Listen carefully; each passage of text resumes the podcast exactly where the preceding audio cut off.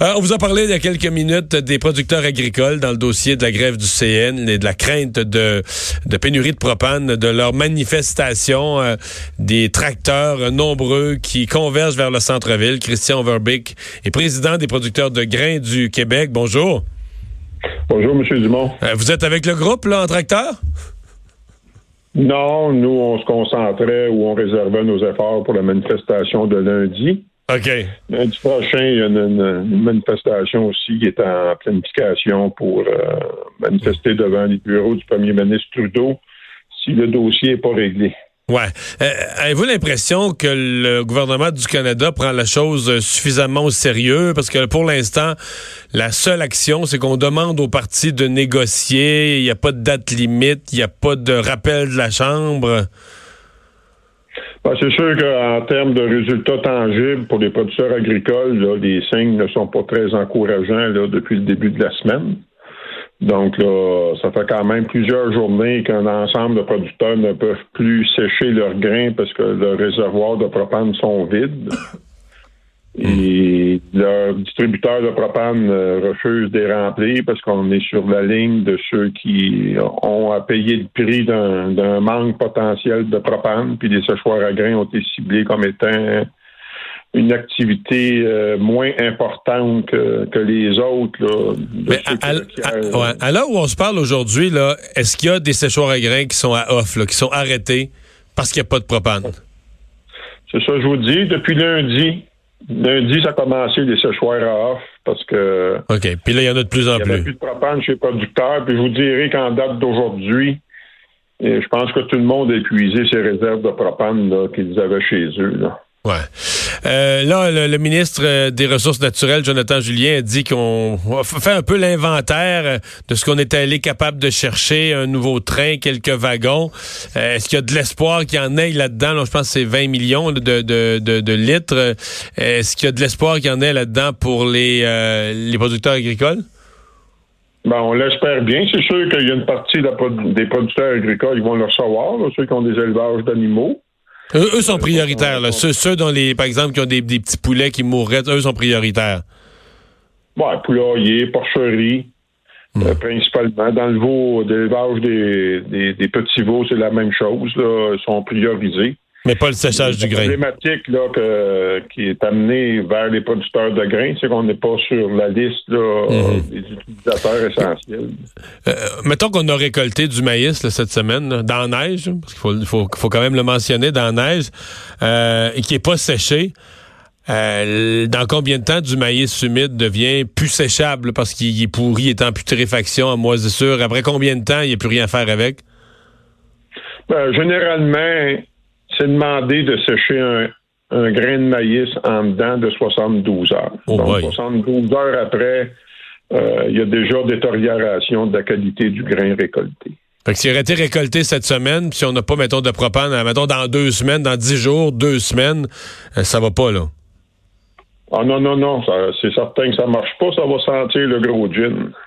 Ouais, parce que ça va, ça va fermenter, une forme de moisissure et tout ça. fermenter, puis ça sera pas utilisable ni pour l'alimentation animale, ni pour la transformation industrielle. Ça va être bon pour répandre ses champs pour faire de l'engrais.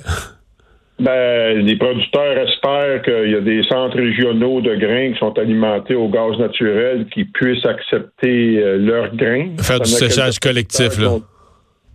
C'est ça, mais sauf que ça entraîne des frais supplémentaires qui n'étaient pas prévus dans, leur budget. Mais tant qu'à perdre une récolte, là, tu, tu y vas de cette façon-là. Mais le plus inquiétant, M. Dumont, c'est qu'on est rendu le 22 novembre.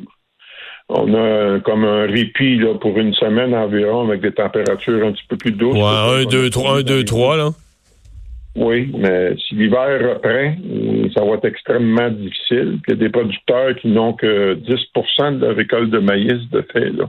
Mais donc, quand tu pas, le, pas les moyens de le sécher, avec ce que, tu, ce que vous nous dites sur le, 72 heures, il faut qu'il soit séché. Si tu n'as pas les moyens de le sécher, si tu n'as pas le propane, tu le laisses au champ. Donc, tu, tu, tu interromps carrément ton processus de récolte. C'est ce que certains vont faire? Certains vont faire ça, mais peut-être d'autres vont essayer de prendre un arrangement pour trouver euh, un plan de séchage qui est alimenté au gaz naturel. Il y a des possibilités d'y aller de ce côté-là aussi, mais ces gens-là avaient quand même une cédule de travail qu'ils ont à respecter avec les clients qu'ils ont à l'avance. Hmm. Donc, quand tu viens te rajouter, c'est pas toujours évident. le, printemps qu'on a eu, l'automne qu'on a eu, qui, est devenu l'automne qui est devenu un hiver avant le temps, le propane, avez-vous déjà eu avez-vous déjà vu pareille saison noire pour les producteurs de grains? En tout cas, moi, j'ai 55 ans, puis je vous avoue que c'est la première fois de ma vie qu'un 22 novembre, pas avoir fini les travaux, j'ai jamais vécu ça. Comme vous le dites, là, on a eu un printemps extrêmement tardif. Euh, selon Environnement Canada, on a eu un été là, moins ensoleillé que la moyenne. Puis là, on arrive à l'automne de fortes pluies, un mois d'octobre avec des pluies là, quasiment records ça a retardé des travaux de récolte de soya et de maïs, puis des céréales dans d'autres régions. Puis au mois de novembre, la neige. Là, t'arrives là, avec un mois de novembre, là, des super vents, de la neige en masse. On se demande c'est quoi la prochaine avarie qui pourrait nous attaquer. Il me semble que le sido il est plein d'hiver. M. Overbeek, euh, bonne chance pour euh, la suite. Euh, merci de, de, nous avoir parlé aujourd'hui. Merci de l'intérêt que vous nous apportez. Au revoir. Bonne journée. Bye bye. C'est triste quand même. On a déjà senti des gens plus optimistes. Oui.